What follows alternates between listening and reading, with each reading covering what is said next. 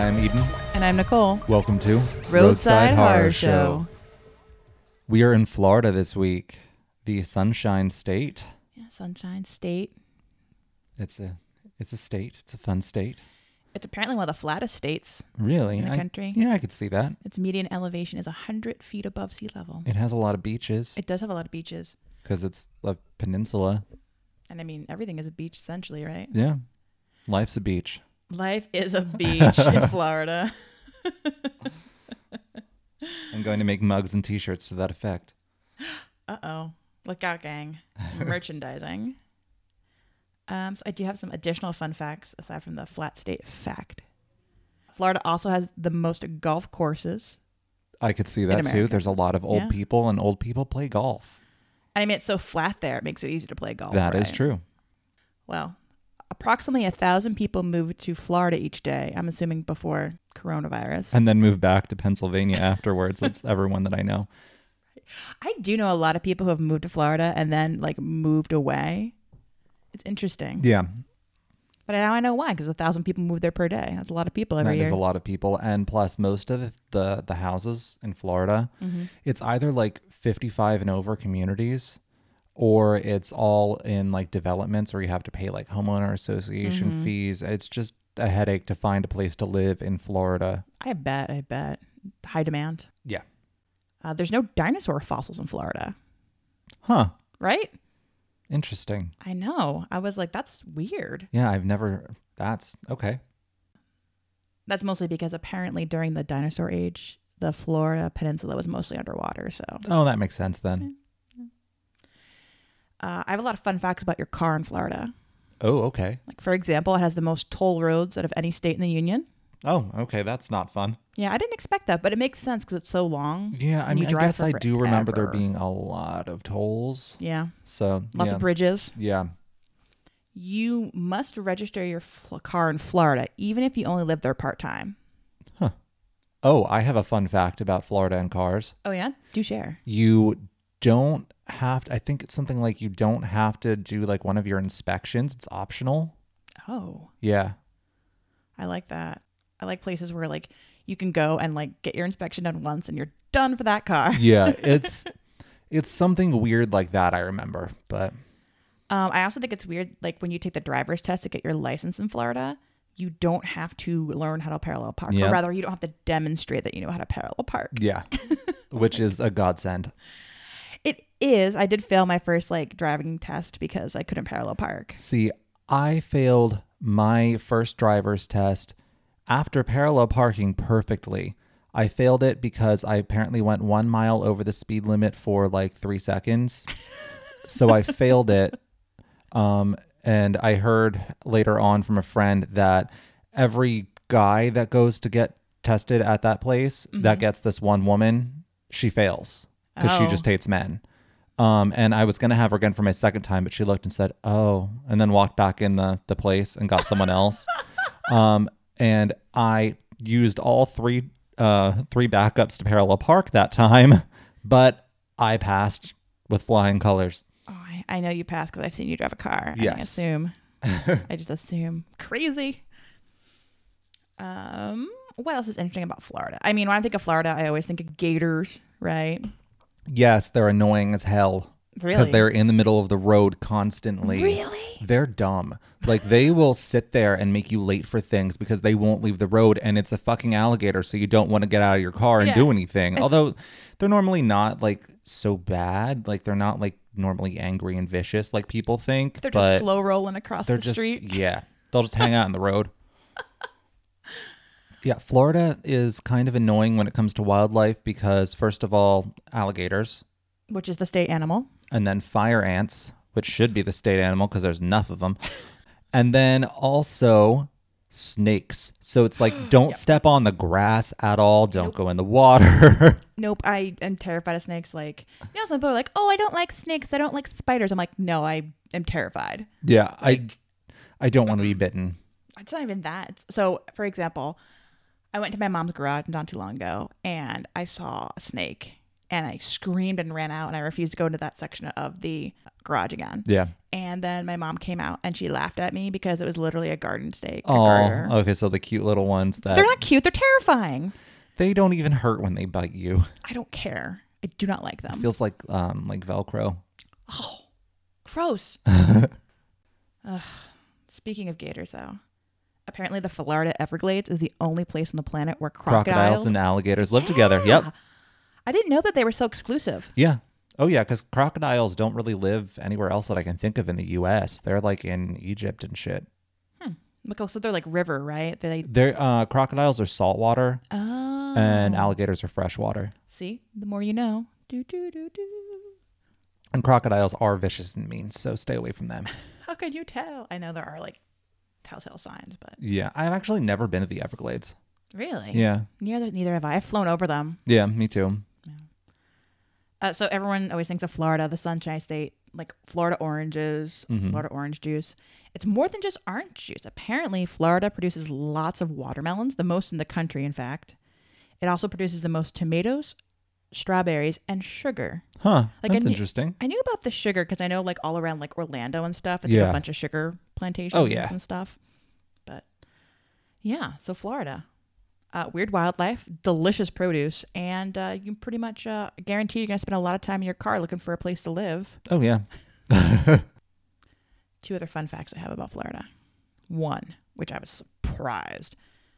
Apparently, Jacksonville, Florida, is the largest city in the country by square square acreage. I didn't know that. I would think it would be something like Houston, like a Yeah, real right. sprawling city, but no, apparently it's Jacksonville. That's weird. Okay. And then, of course, the one that makes the most sense. Uh, mechanical refrigeration was invented in Florida in 1851 by Dr. John Gorrie. Oh, Okay. Yeah.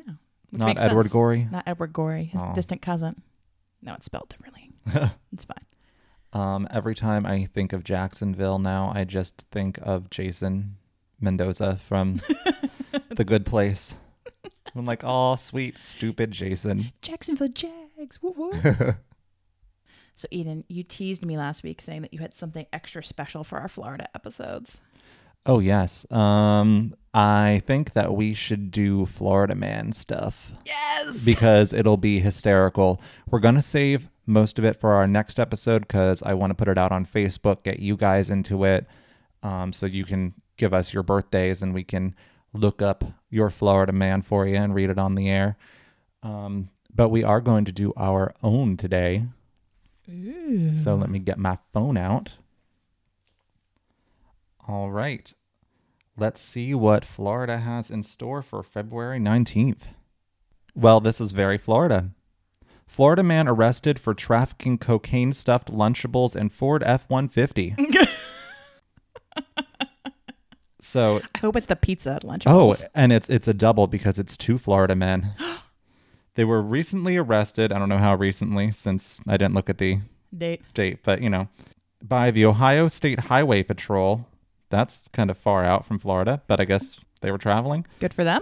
Yeah. So after a large quantity of cocaine was found in a rented Ford F 150 in their possession, much to everyone's surprise, the illegal substance was stashed in Kraft Lunchables containers. Sprinkle a little cocaine on your uh, your crappy cracker pizza. Did you? Oh, it's the ham. Just a little cocaine jazzes it up. Well, that ham tastes bad enough that you need some cocaine to enjoy it. better than mustard. do I have to look up my, how, do, how do I look up my Florida man? oh yeah, I'll look up your Florida man. What's your birthday? January seventh. January 7th. I forgot you were that early. Surprise. Everyone's always like too still hungover from New Year's and Christmas to celebrate my birthday. Oh, yours is so good too. Florida man denies syringes found inside rectum are his. I'm holding them for a friend. A Florida man denied syringes were his after jail officials found them in his rectum during a strip search. Wesley Scott, 40, was arrested on Friday on an outstanding warrant charging him with drug possession. According to WPLG, when Scott was searched at the jail, officers found three syringes inside his rectum. Scott claimed he found the syringes and they were not his. although he did not expect explain how they ended up in his buttocks. He is being charged with introducing contraband into a correctional facility, and his bond was set up at five thousand dollars. Wow. I don't even. Wow. There's just I have so many questions, but I also don't want to know the answers. How do you? I mean, aren't you afraid of being poked internally? I mean, I don't. Uh, what if the cap comes off? I don't. Uh, Oh, oh, Not mine though. Officer, I do not know how they got up there. how? How do you even lie about something like that? I don't know. I must have been sleeping and someone put them in there. Like I remember finding them and I put them on my car seat. I put And them on I, my anus so I wouldn't forget. I call it my to-go pocket. wow. Okay. So if those intrigued you, please give us your birth dates so we can, uh, you know, look up your farther. Florida man. Yeah, delve farther into the Florida man experience. My God. well, Now that we're suitably doused in Sunshine State delight, I guess we can get into our. I guess we can get into our stories. Yeah. All right. Well, I got a fun one for you. My story for this week takes place in Perry, Florida. It's a small town with a population of a little over 7,000 and an area of 9.38 square miles. As we've discussed before, I have no idea how big a square mile is, apparently, so I don't know if that's big or not in landmass.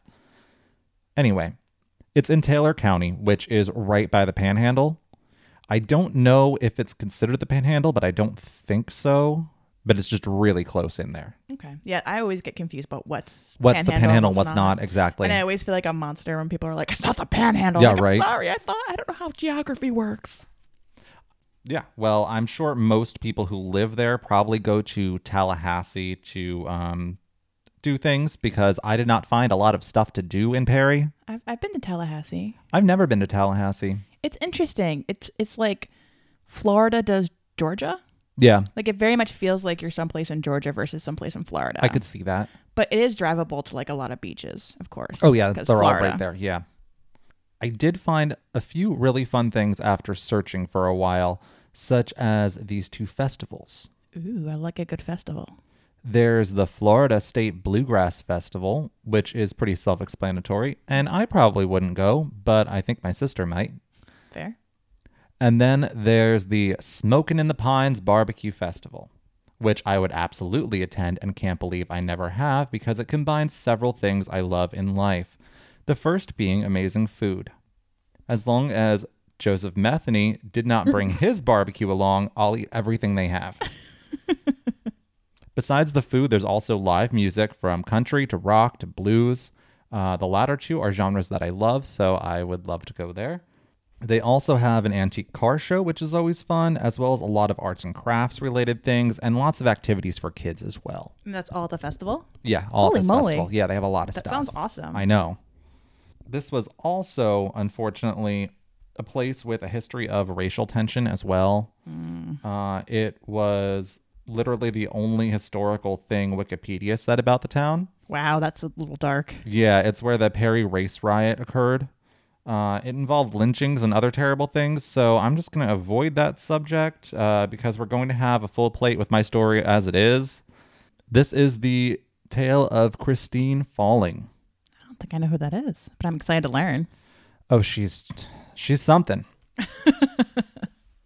Christine Laverne Slaughter, fitting maiden name, was born on March twelfth, 1963 in Perry, Florida. Her parents were extremely different in age.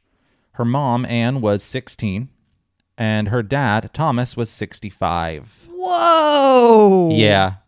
That's like some straight out of like, you know, some kind of cult marrying the daughters sort of religion. It's well circumstance age gap. Well, we'll get to that weirdness. I mean, n- no mention of a cult, but it's still, yeah, we'll get there.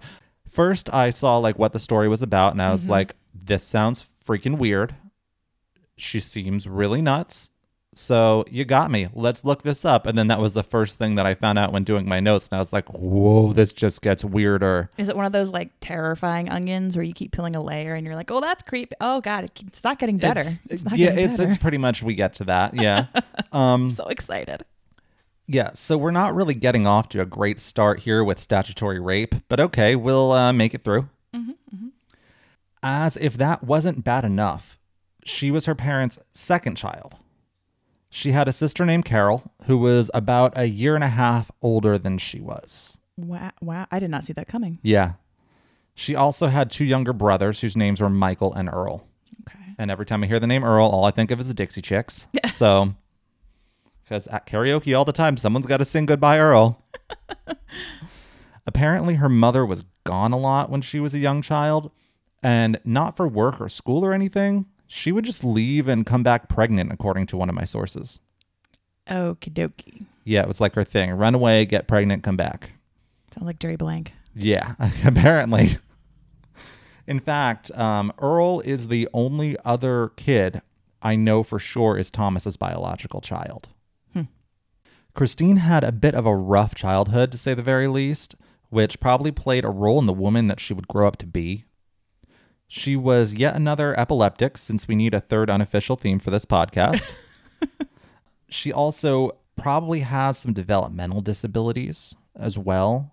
Um, a lot of things said that she was just not very intelligent or that she had some sort of disability. Okay. Her family was below poverty level, and like I said, her mom was nowhere to be seen most of the time. So, Thomas was the primary caregiver for the kids since Anne was off doing whatever Anne does when she's away. I guess getting pregnant or something like that, probably. All I know is there ain't no sunshine when she's gone. That is true.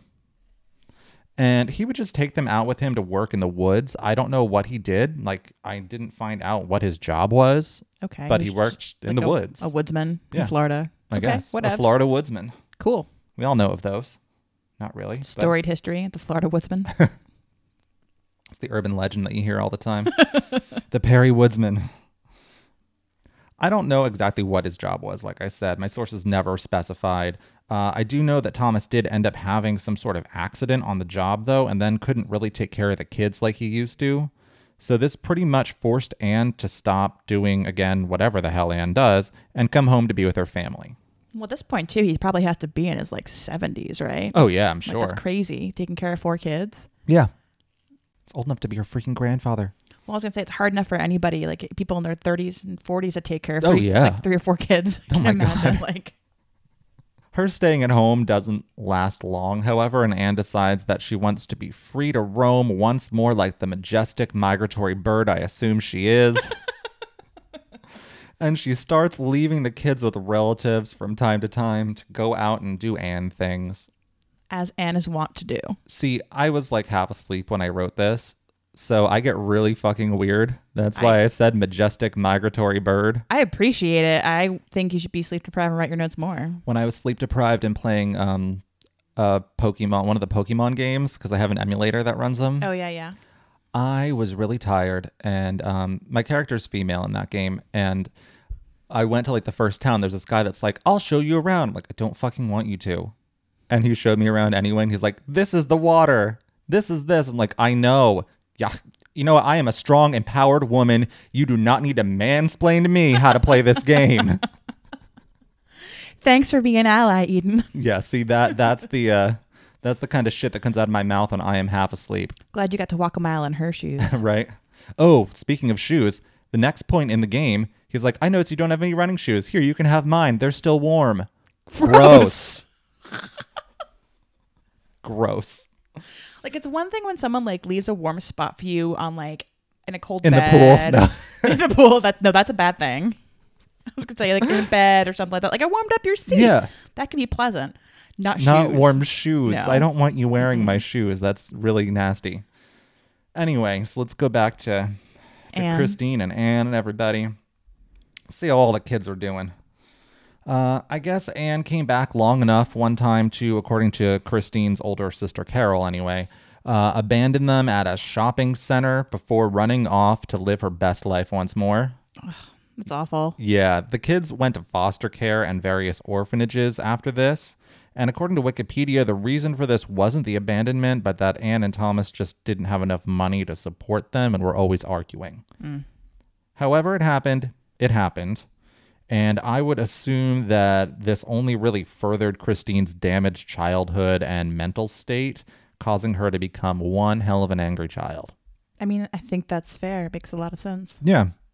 She began to display one of the typical signs of serial killer behavior. And as a young child, she began torturing small animals and she loved to kill cats. Later in life, when asked why she liked to kill cats, she simply said that she wanted to know if they really had nine lives. That's super fucked up. That might be a good enough excuse the first time you kill a cat, but I'm pretty sure after that you'd have figured out that they don't have nine lives after the mm-hmm. first one dies. So, okay, okay, Christine. Usually she would accomplish testing the nine lives theory by dropping these cats from high above her. um, if anything, Also, testing if they land on their feet. Terrible. well, that's what I was about to say. If anything, not that I'm encouraging hurting these cats at all, but I think, you know, that this more so tested the supposed ability for a cat to always land on its feet. Mm-hmm. I mean, they can. They just break all the bones in their body because they're Yes. animals. Because they're animals and they're squishy. They're not superheroes. God, I know. I think that sometimes too, Yes. but they're not. And I'm definitely in no way encouraging any sort of animal abuse. I love all animals except cave crickets. I mean, So- you know me. It's like anytime in true crime where it's like, you know, they. Not the pet. I yeah. know, like, oh god. I do that too. I'll watch the goriest, bloodiest horror movie ever and be like, oh, this is fine. And then all of a sudden, like, not the puppy. Or it's like, what's gonna happen to that dog? They went camping with that dog, and the killer's in the woods. Then what's gonna happen to that dog? Oh, God, and the like, dog's gonna those die. people. Yeah, I'm just like, no, I'm saving the dog. I'm leaving the people behind. What's happening that golden retriever? Is it gonna be okay? exactly. Sorry, back to your story. Yeah. Christine and Carol ended up getting adopted together by a couple named Jesse and Dolly Falling, of which Jesse was related somehow to the Slaughters, but I don't really know how. okay. Dolly had always wanted children but couldn't have them, so she was happy to have Christine and Carol come live with them. Things weren't really great for anyone here, though, because first of all, Christine was just obviously already showing signs of antisocial personality disorder and had regular fits of rage. Carol was apparently also said to be quite a handful and a bit unruly as well. Uh, there's also sexual abuse going on in the home from Jesse as well as physical abuse, but both Jesse and Dolly have denied these claims. According to a social worker, however, Jesse was arrested twice for sexual abuse on Carol, but neither charges stuck as one was a hung jury and the second one the charges were dropped. And they ended up back with Jesse Yeah. and Dolly after that. Yeah, but it got pretty bad. Mm. It got so bad, in fact, that the church pastor actually took them out of the home and they were sent to a foster home in Orlando.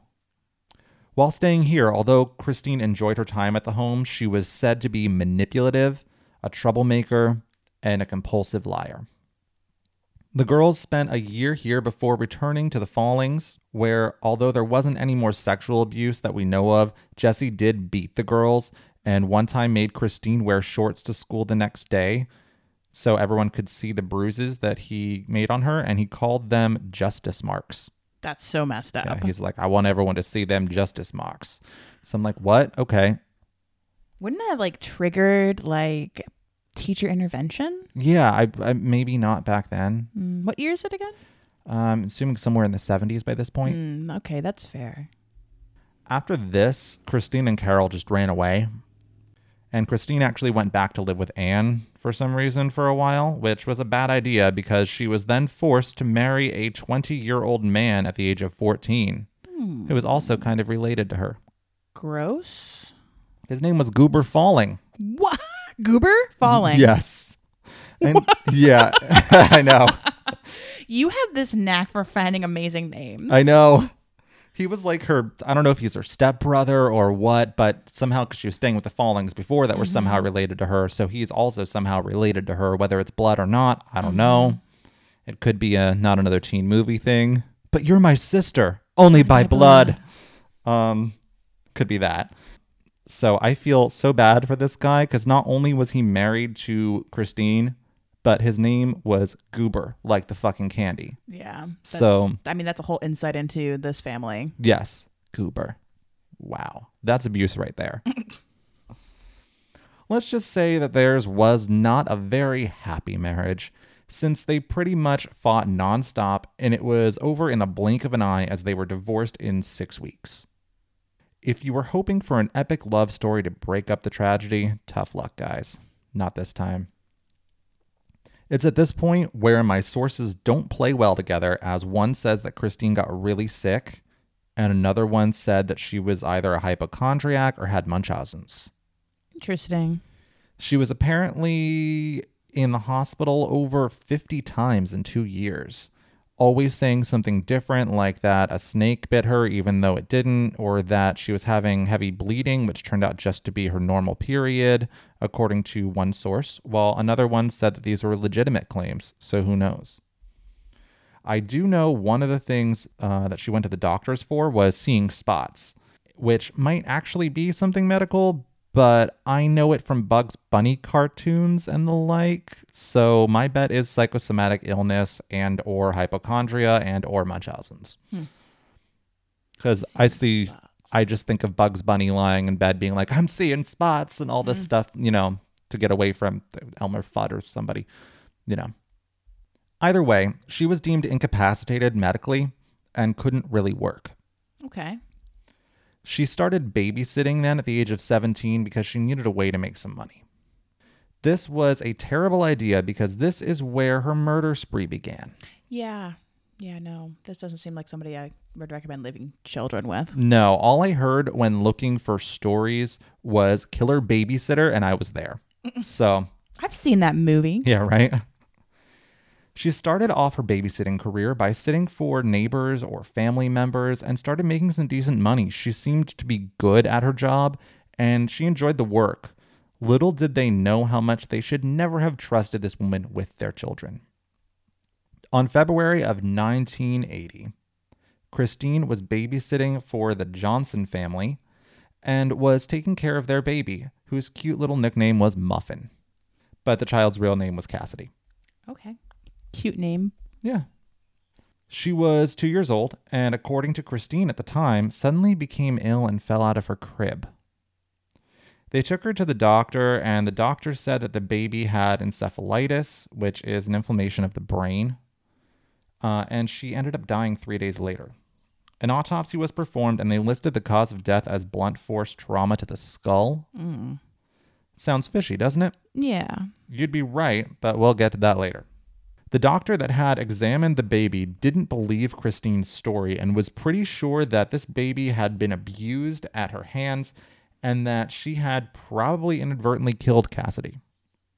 Seeing as Christine was already a master manipulator, they believed her and no charges were brought up against her and no further investigation took place. So the doctor's like, you totally hurt this kid, and Yeah. the cops were like, well, Nah, I don't know. I nah. talked to her, and she She's her crying a lot. I story- don't yeah. think so. Yeah.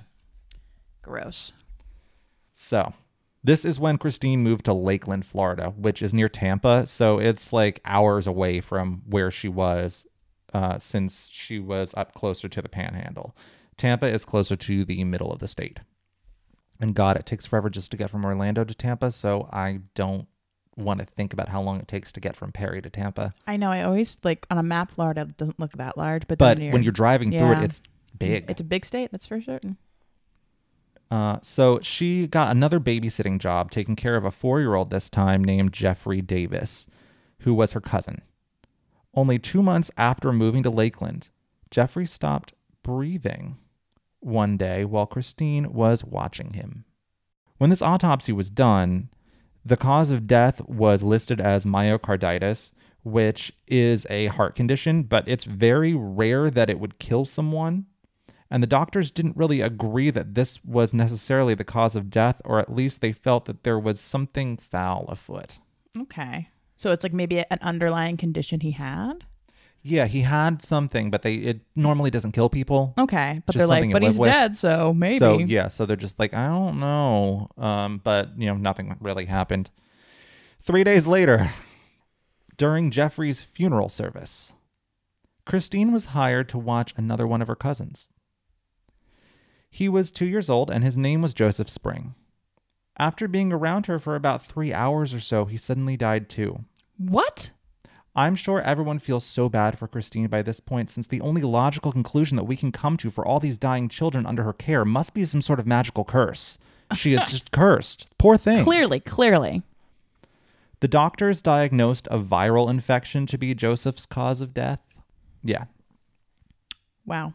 I don't even know what to say to that. I don't know either. It's like when we have so many poisoners and it's like, oh, it was a heart attack or it was this, it was that. Never anything that it actually was.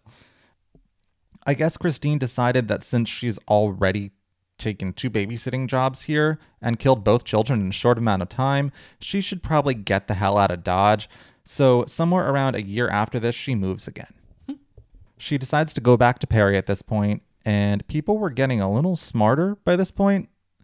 I guess because no one really wanted her watching their kids now, with good reason. fair enough. Fair enough. Even if you don't know, you're still like You're still like, oh. I don't know. Three Kids, have a kids. habit of dying around you. Let's it's like just so you're not either you're either neglectful, Or- abusive, or like I said, cursed. overall bad babysitting option. Yes. So I'm assuming that, like, you know, her interviews went something like So, Christine, do you have any experience as a sitter? Why, yes. Yes, I do. Okay. Tell me about your past three jobs. Um, Do you have any references? um, yeah. Yeah. So that's probably how it went. So she was pretty much unemployable as a babysitter in her hometown. So it was time for a strategic career change, and she started working with the elderly instead. Uh, great move on her part. Mm-hmm. She started caring for a man named William Swindle, who was 77, and he mysteriously died in his kitchen the same day that Christine started caring for him. she doesn't even take her time. She's No. just like, okay, we're going to do this. Finally. Um, it's just like, I haven't murdered in a while. I'm getting itchy murder finger. Um, Got an itch to scratch. exactly. So, and she did just that. They pretty much just decided that he was just old and had a heart attack. So that's that. Well, how convenient. Yes, exactly. Out of a job again, this Christine. I know. So she was facing a bit of a dilemma here, I think. No one wanted her as a babysitter. So where was she going to find more children to murder? Well, she had this stepsister or maybe half sister. My sources were weird about that.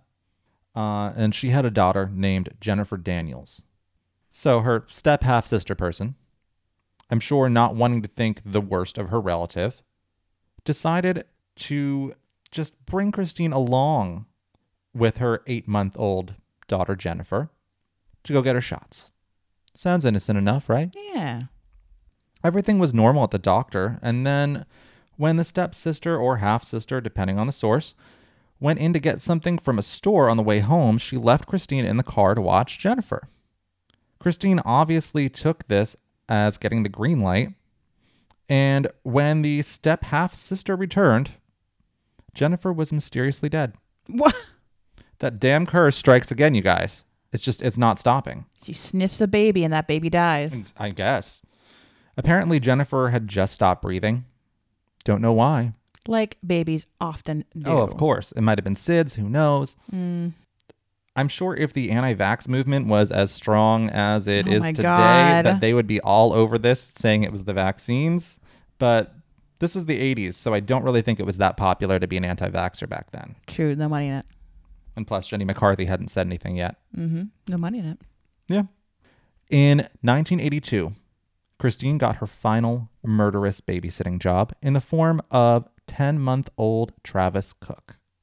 This one was kind of perfect for Christine because Travis was just out of the hospital and she had noticed that he was already having some trouble breathing. Of course, she knew just how to help with this, and surely enough, he suddenly stopped breathing and died. However, this time, the doctors and nurses seemed to wise up to Christine's claims and crocodile tears, and the autopsy showed that the cause of death was suffocation as they noticed internal injuries.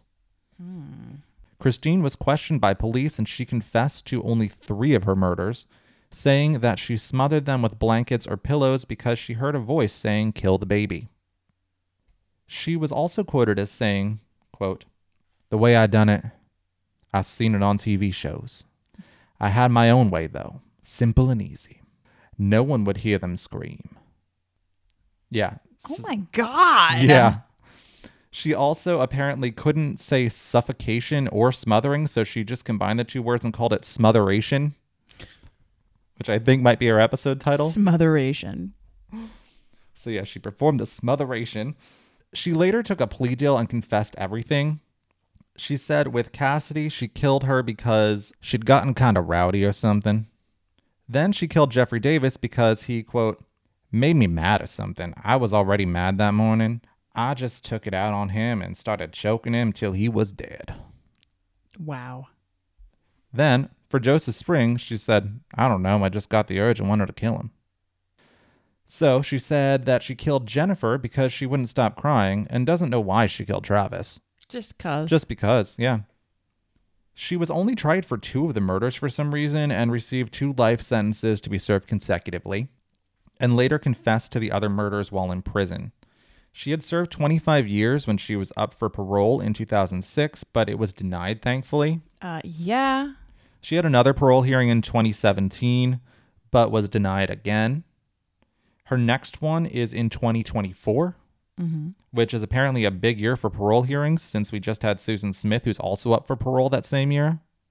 In my completely unprofessional opinion, I really don't see her getting paroled ever. And I also don't think that she should because I think, given half the chance, she would definitely kill again. Oh, for sure. For sure. Yeah.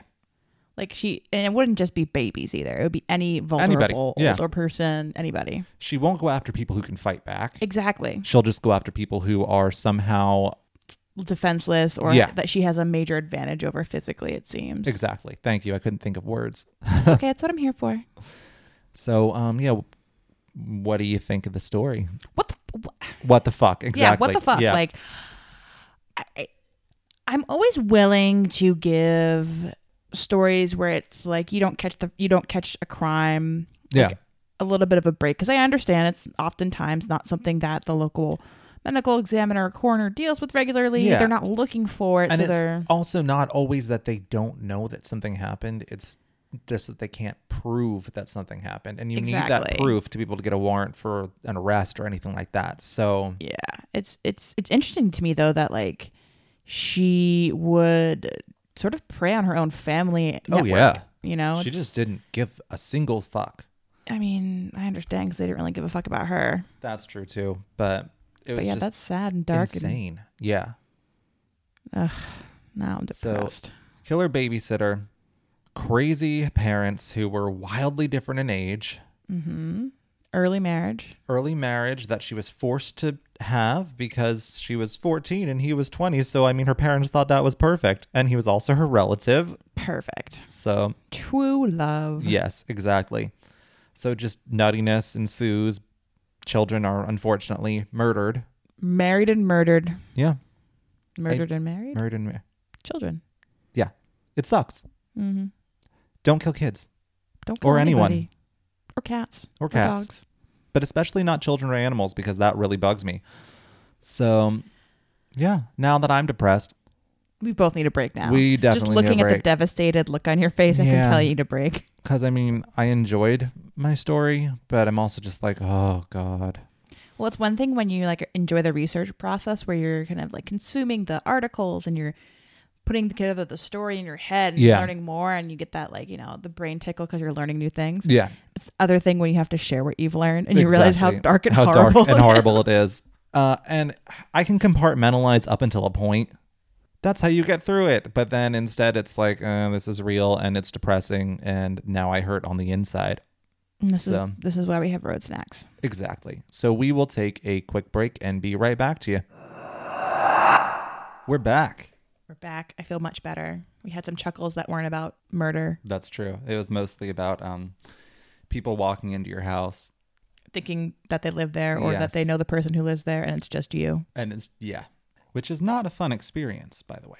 No, do not do not recommend. No. So Nicole, Yes, Eden. you have a story for us. I do. So our stop today is a place we've already chatted about a little bit. Oh, nice. The Florida Everglades. Okay, things get weird there. So, they do. but then again, it's Florida, so They do.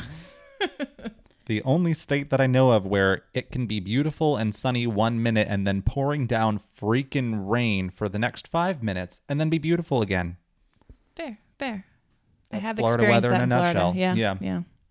So the Everglades, it's a natural region of tropical wetlands made up of a large drainage basin, and it's a really unique ecosystem. It's the only place in the earth that has this ecosystem, so it's very unique. It is very interesting. Like like I said, I've never been there, but Mm-hmm. I know about it, and it seems pretty damn cool. And of course, I know more about it from the movie Wild Things. Well, the Everglades is also huge, so that's part of it. yes.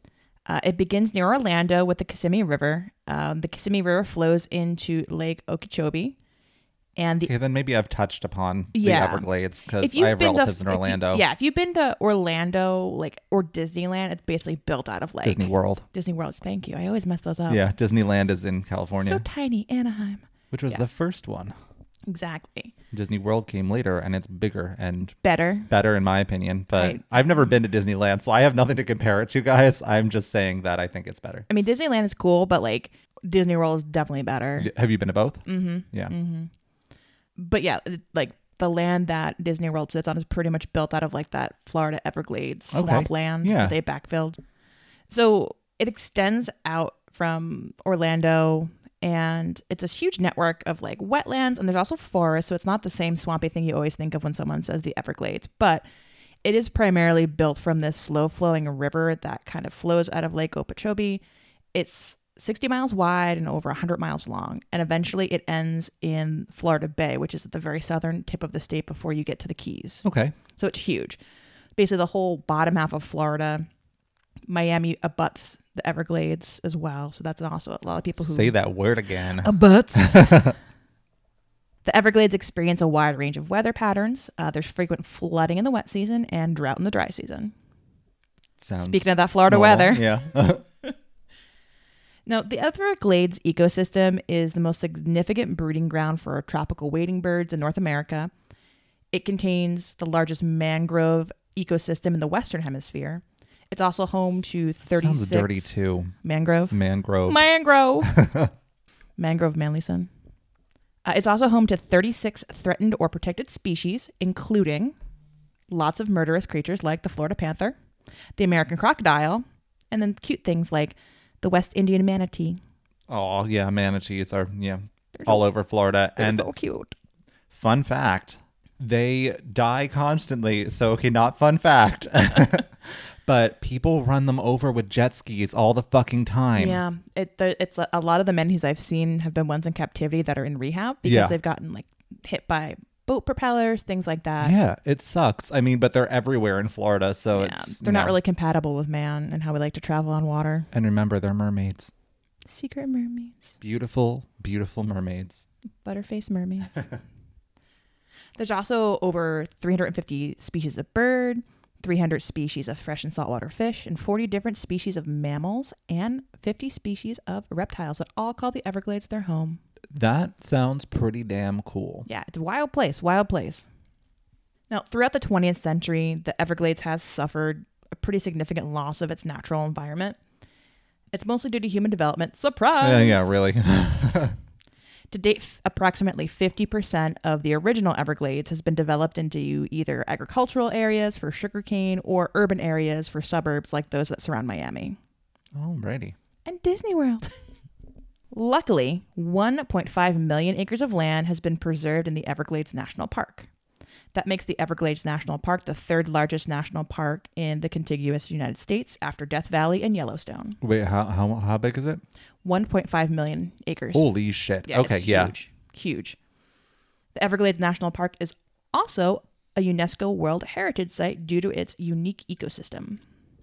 A majority of southern Florida's fresh water is also stored in the Biscayne Aquifer, which is recharged in the park. So basically, all that water that flows through the Everglades goes through the aquifer and provides you drinking water for pretty much all of southern Florida. Nice. So the Bisquick water is, you know, Biscayne, Bisquick.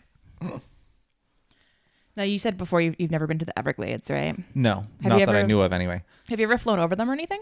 I think I have, yeah. I know I flew over them when we went when I went to Mexico because we landed in Atlanta and then you're kind of flying for a while and you're like, look at that, look at that, Florida, and then just ocean. Yeah. So It's so fun when you're flying over Florida. Like if you're low enough, like if you're going to like Mhm. the Orlando Sanford Airport or something, and um, every house seems to freaking have a pool. yes, Yes, it's so like, true. Let's look down. Oh, pool, pool, pool, pool, Look pool. at those people. They don't have a pool. Ha ha. Exactly. And when or I when was, you fly fly over Tampa, you realize how many people have these amazing waterfront properties, boats and stuff. ugh, Tampa though. I'm sorry if anyone loves Tampa. I I enjoy Tampa. I know that there's there's good things about it, but I had a really bad experience in downtown like Tampa or St. Petersburg. I don't remember which one. Anytime I lit up a cigarette, there'd be about 20 people asking me for a cigarette.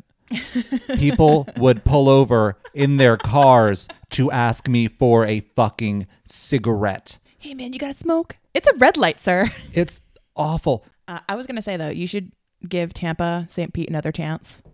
Okay, I will. I had a lot of fun when I went to visit a friend there a couple years ago, and uh, it has a like really cool microbrewery scene now. Okay. There's something like over like a hundred like different microbreweries all dispersed around the bay, and they have a really vivid like art scene now. There's murals everywhere. Oh, They're really cool. cool. So Yeah, I mean there were things I liked about it. it's it a was changing city. just really annoying trying to get around being a smoker. but now that I don't smoke, I guess I won't have that problem. But the Everglades, though, that's where my story takes place. It's also where the ill fated journey of Eastern Airlines Flight 401 ends and a series of hauntings begin. Oh, okay. This sounds familiar. I think I think by the time I get to the end of uh, my story, you'll be like, wait a minute. Yeah, I probably will. Eastern Airlines Flight 401 was a regularly scheduled short haul flight from John F. Kennedy Airport in Queens, New York to Miami International, Florida, and you guessed it, Miami, Florida. The flight time was around three hours, and Eastern Airline used a Lockheed L 1011 TriStar jet powered aircraft for the route. Lockheed? hmm Like Lockheed Martin. Like uh like Kitty Pryde's little dragon guy in X-Men? Oh, yeah. Yeah. I don't, they don't even connect those two. Oh, I love Kitty Pryde when she has the dragon. Anyway, back to more depressing It things. was the 80s. It was fun. On December 29th, 1972, Flight 401 left New York at around 9:20 p.m. with 163 passengers and 13 crew members. They were scheduled to land in Miami shortly after midnight, but the flight never touched down in Miami. hmm. Uh, the flight crew was under the command of Captain Bob Loft, age 55, a veteran pilot ranked 50th in seniority at Eastern Airlines. Captain Loft, which is kind of funny because his name is Loft, like the way you loft a Yeah. ball or loft a plane. Anyway, Captain Loft had been with the airlines for over 30 years and had accumulated a total of 29,700 flight hours throughout his flying career. That's a lot of hours. Yes, he was very experienced. His first officer was Bert Stockstill, age 39, who had about 5,800 hours of flying experience. Backing them up as a second officer slash flight engineer was Don Repo, 51, who had 1,500 hours of flight experience. At least it's not Kim Rico. Not Kim Rico, Don Repo, which is actually a really awesome name. Repo, like repossession. Mm-hmm, mm-hmm. The flight crew also had experience with a newly deployed Lockheed L 1011 craft, which was one of the latest generations of spacious passenger liners with newly minted Rolls Royce turbofan jet engines that you could barely hear in the interior of the plane. Very fancy. Yeah, so this is like the 70s, and I guess like chatting with my parents, they're like, planes are so loud. and then I'm like, I don't, like, I mean, they can be, I guess. Yeah. Taking for granted the fact that that's like a, a new innovation of the 80s. True, yeah. So this is one of the first planes where it's like whisper soft. That's very true. So although the L-1011 had only been in service for four months, Captain Loft and his crew had accumulated a combined 639 flight hours on this particular model of plane, and were very confident in the airliner's performance.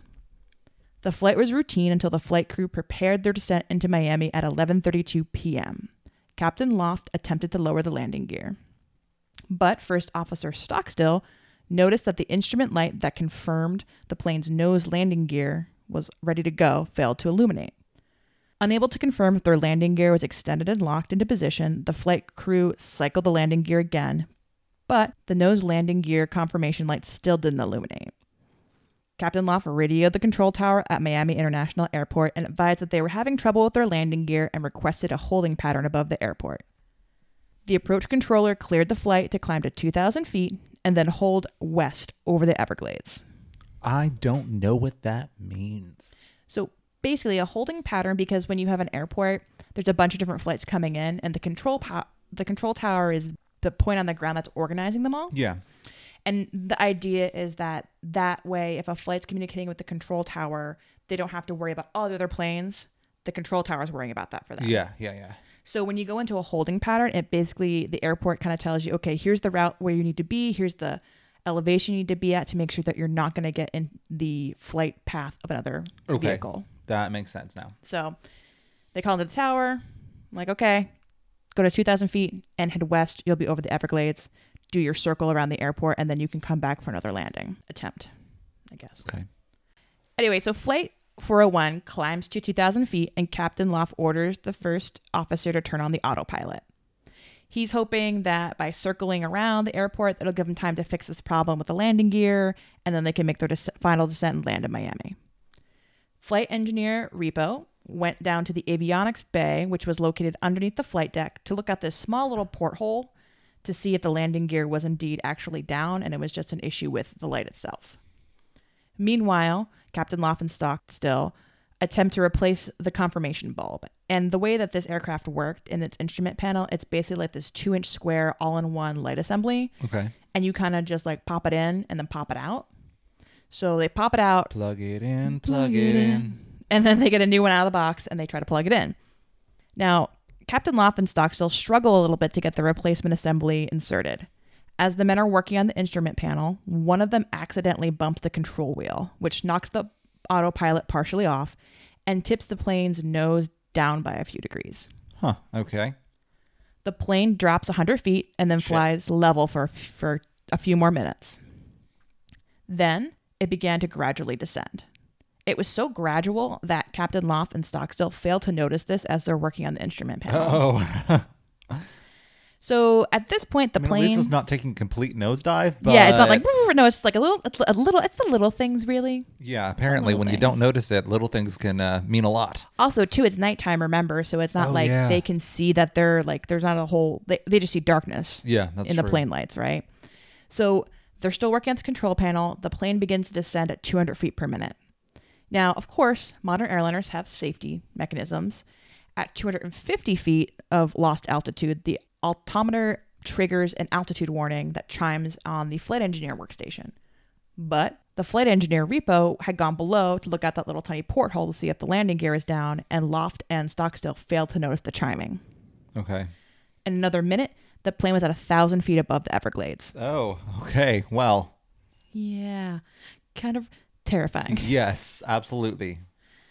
At 11:42, Stockstill notices they're dropping altitude because he started to turn the plane 180 degrees to continue their holding pattern.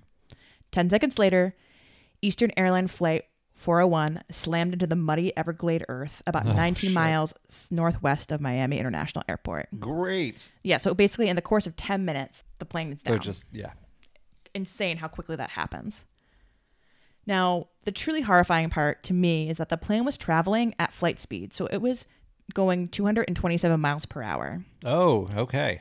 And because Stockstill was mid turn when the plane crashed, the lower left Oh, wing and no. engine hit the ground first. Yeah. And like anything, it started to flip. Yep. So basically, you have this jet plane that is spinning like a pinwheel through the Everglades. Great. Yeah. A fireball rips through the fu- fuselage, and the right engine keeps running, so it keeps pushing the parts of the plane into the swamp. Now, the main section of the plane disintegrates, separating the nose and tail sections. Uh, no complete cross section of the passenger cabin remained intact, and both the port wing, so which would be the left side, and the tail end of the plane were demolished into huge fragments. The crash cut three massive 115 feet swaths through the mud and sawgrass, and the wreckage spread over an area of 1,600 feet long, 330 feet wide. Oh shit. Okay. So it's just like boom, all over the place. Yeah. Incredibly, 78 people survived the initial impact. Despite their own injuries, How many 10, people were on the plane? 163 plus 13 okay. crew members. Um, so 78 people survive the initial impact. And they're just like basically in this completely shredded and destroyed plane Yeah. in the middle of the darkness in the Everglades. that's that's fun. Fucking terrifying. Not anything I would ever like to do. Now, despite their own injuries, 10 of the surviving flight attendants begin to help survivors. And the first thing they do is warn them not to light any matches. Because again, it's dark, flashlights weren't standard equipment on planes at the time, and the plane's jet fuel is basically seeping into all of the swampy water near them. And jet fuel is one of those things where, like, it'll burn your skin on contact. Yeah. So they're like, don't light any matches. And they're screaming this into the darkness. One flight attendant, 25 year old Beverly Raposa, began calling into the darkness of the swamp, hoping to gather survivors. She asked them to follow her voice through the darkness to find her. As the night wore on and her group of survivors grew, people started crawling out of their seats, injured. They could make it to her. She led them into a dry patch of land to wait. She decided that the best way they could keep their spirits up and also alert rescuer, rescuers to the location was to sing Christmas carols. Because remember, it's December 29th. Oh, okay. I was like, why Christmas carols? I had that thought too, and I'm like, that's weird. And then I looked at the date. I was like, oh my Oh, gosh, it's Christmas okay. time too. This is terrible. Well, at least they had their lives for Christmas. Uh, local Miami authorities coordinate with the Everglades National Park Services, and they finally begin rescuing survivors around 1 a.m. on December 30th, 1972. And the rescue efforts continued until the early afternoon. Okay. In total, 101 people died from the crash or shortly afterwards. Ah, shit. This included the entire flight crew, although flight engineer Repo, who was in the avionics bay when the flight crashed, survived and was evacuated, but he died later at the hospital. Now, while the softer ground of the Everglades swamp absorbed a lot of the force of the crash, Yeah. uh, the midsection of the plane still absorbed a huge bulk of it, and that's why a majority of the folks who were killed were actually seated in that section. Oddly enough, the muddy landing may have actually saved more lives by temporarily sealing survivors' bleeding wounds. So basically, people would wake up and they'd be like covered in swamp mud. Yeah. So whatever deep cuts you had would be sealed by mud, so it stopped you from bleeding out. Yeah. Uh, and surprisingly, now the Everglades are full of all these microscopic organisms in the ecosystem. You would think that's terrible. You get infections, you're going to get gangrene, that sort of thing. Yeah. Only eight people actually had any kind of infection. Oh, that's good. Isn't that insane? Yeah. So Lucky. nobody got out of this plane crash uninjured. All the survivors had injuries. Um, 60 of them had serious injuries. 17 were lucky enough to walk away with only minor injuries that didn't require hospitalization. Oh, that's good.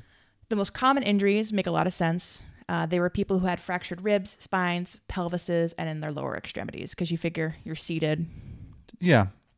And then about Sometimes like seatbelts in cars can Yeah, can, actually like- do a lot more damage. yeah, it can like crush your pelvis and stuff. Yeah, they'll keep you from being ejected from the vehicle, Yeah. but you're still going to have, you know, that because inertia is a thing. Mm-hmm. So uh, you're still going to have a lot of injuries. At the time, the crash of Eastern Airlines Flight 401 was the highest death toll of any single plane crash in the continental United States. But then something weird started happening to the other Lockheed L 1011 crafts in Eastern Airlines fleet. Huh. Okay. So we're talking about haunted planes here. Mm-hmm. That's different. And that is, yeah, you're right. Like supernatural. Yep, yep. So in early 1973, a flight attendant on an Eastern Airlines flight from Newark, New Jersey to Miami had a passenger in first class who wasn't listed on the flight manifest. The passenger was dressed as another Eastern pilot. So the head stewardess assumed it was an off-duty pilot flying home. Fuck me. Are you fucking kidding me? I'm not kidding you. Ah, fuck off. No. oh. Now the flight attendant goes to the man. She's asked him for his name. She's like, "Sir, you're not in the manifest. Do you know who you are? Do you like? Can I have your name so I can cross check it? Do you know if you're supposed to be on this flight?" And he doesn't respond. He just stares straight ahead, almost like he's in a daze. Oh shit. This really, really is like that supernatural episode. So the the flight attendant's at a loss. So she goes to the flight's captain before they take off and asks him to speak to the man so she can finish, you know, preparing the cabin for departure. When the captain approaches the first class seat, he freezes and he turns pale and just says, "Oh my God, it's Bob Loft," Oh. because he recognized the other pilot. Yeah. So this man who's seated there just disappears, Ah. and the flight crew goes, "Uh." So like once they noticed who he was, he disappeared. Yep, he disappeared.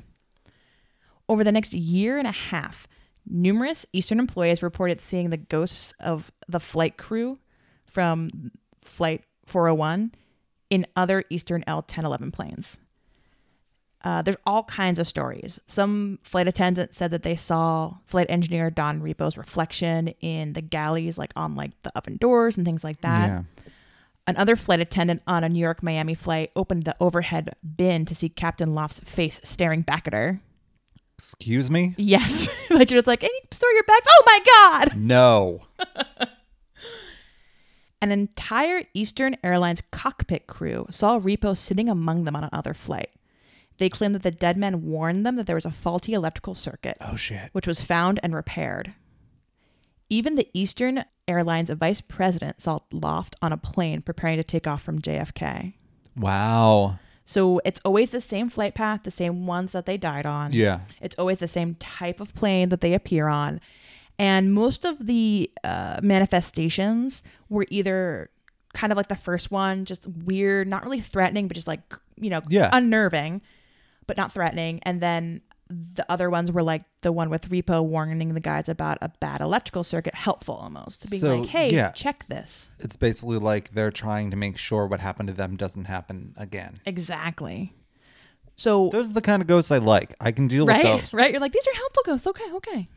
Just like I always say, I'm just because um, there's different types of fairies. Mm-hmm. Um, and I was always just like, I don't really want shit to haunt me, whether it's a ghost or any sort of supernatural creature. But brownies, which are a type of fairy, They're helpful. they can come around my house because they clean stuff for you. I'll, I'll leave milk out I for them. will let them clean my house. I will not mind that. Like I can leave some milk and bread out for them. It's fine. Bread and honey, milk, yeah. Fine, whatevs. So these stories start to like proliferate among Eastern Airline employees to the point where Eastern Airlines has to publicly deny that their planes are haunted. Oh God. They released Eastern Airlines, we're not haunted. flying the unhaunted skies. now, internally, management starts referring employees who report ghost settings to the company psychologist, thinking maybe it's just the trauma of, you know, losing their colleagues that's causing this. This is what I hated about being married to a skeptic. because it was like, oh well, it's probably just um what's it called? What the hell? Survivor's guilt. No. Where a whole bunch of people hallucinate the same thing. Oh, mass hysteria. Yeah, mass hysteria. Yeah. As I clap really loudly. I'm sorry guys. Um I was just very happy that I thought of the word that I was trying to think of. Mass hysteria. Yeah.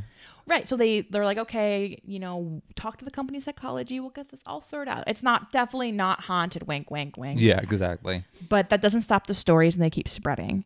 It gets so bad that all of a sudden the logbooks from flights where crews report seeing the flight 104 ghosts start to disappear too. Huh. And the interesting thing is that Eastern Airlines had a very clear policy that you recorded everything in the flight book, no matter how minor. Yeah. So any kind of weird thing that they would see, like I saw a reflection of a ghost in there, and they would record it in the flight books or the flight logs. Uh, at this point, Eastern Airlines decides they got to take more action to stop these rumors, and they infla- advise employees that spreading ghost stories are now grounds for firing. Oh God, are you They will serious? can you if you talk about ghosts. That is so dumb. Here's where Can't say the G word. Now, here's where it gets extra weird. By 1975, it was discovered that Eastern Airlines had salvaged parts from the crash of Flight 401. They used these parts in the other L 1011s in Eastern's fleet.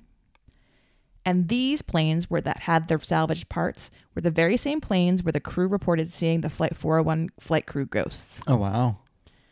So essentially, it's almost like a psychometry, right? Where it's Yeah. these objects that are imbued with some sort of psychic energy left over. Yeah. And when they use them in the new planes, that's why That's the ghosts would manifest in them. Yeah, you know, I and that's also been on another freaking TV show, and I can't think of what it is, mm-hmm. but that was the plot line of yet another TV show.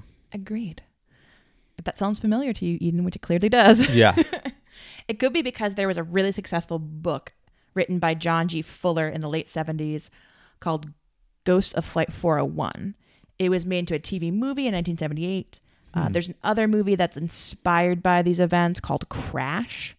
Uh, it's also from 78, and it's based on the same events. It's the idea of a plane that crashes in the Everglades, and then Yeah. the salvage parts lead to future hauntings on other flights. And since I know you love Supernatural, mm-hmm. I did look up the episode because it did sound familiar to It me. It was one of the very first episodes. It was good for you. It was in episode, Episode two, or I think it was episode four. four. Okay. Uh, but it was season one. It was the Phantom Traveler episode. And they mentioned Flight 401 when they're talking about all of these flights that have crashed because a demon is possessing people who are terrified of Yep. flying. And it's ca- then the demon like causes the plane to crash. So yeah. you're welcome. I'm just Thank looking you. out for you. Because I know you would be like so irritated and have to look up what episode it was. Oh no, I knew exactly what episode it was. Exactly what episode it was.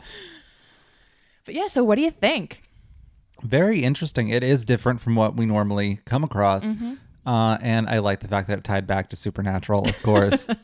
um, oh God, I need to finish watching that show once it, the last season comes on Netflix. Even though I don't want to, because that means it's over. It's truly over. But you know, whatever. I'll still have my first five seasons of it, which are the good ones.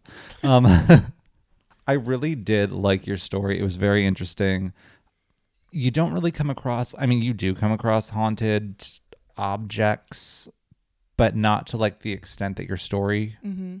Like I've heard, I've heard of other things of like you know, in I always think of like World War II.